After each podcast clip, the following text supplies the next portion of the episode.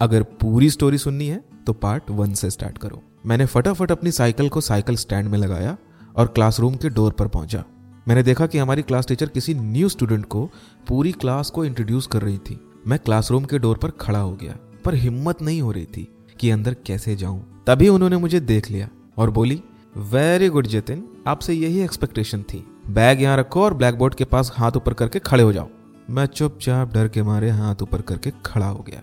फिर मैम बोली, class meet our new admission Isha. उस दिन पहली बार मैंने ईशा को देखा था। उसका चेहरा बहुत इनोसेंट सा था। मैं उसको देखता ही रह गया। यूँ तो स्कूल में बहुत सी लड़कियाँ थी, पर मुझे वही क्यों अच्छी लगी, मैं समझ नहीं पाया।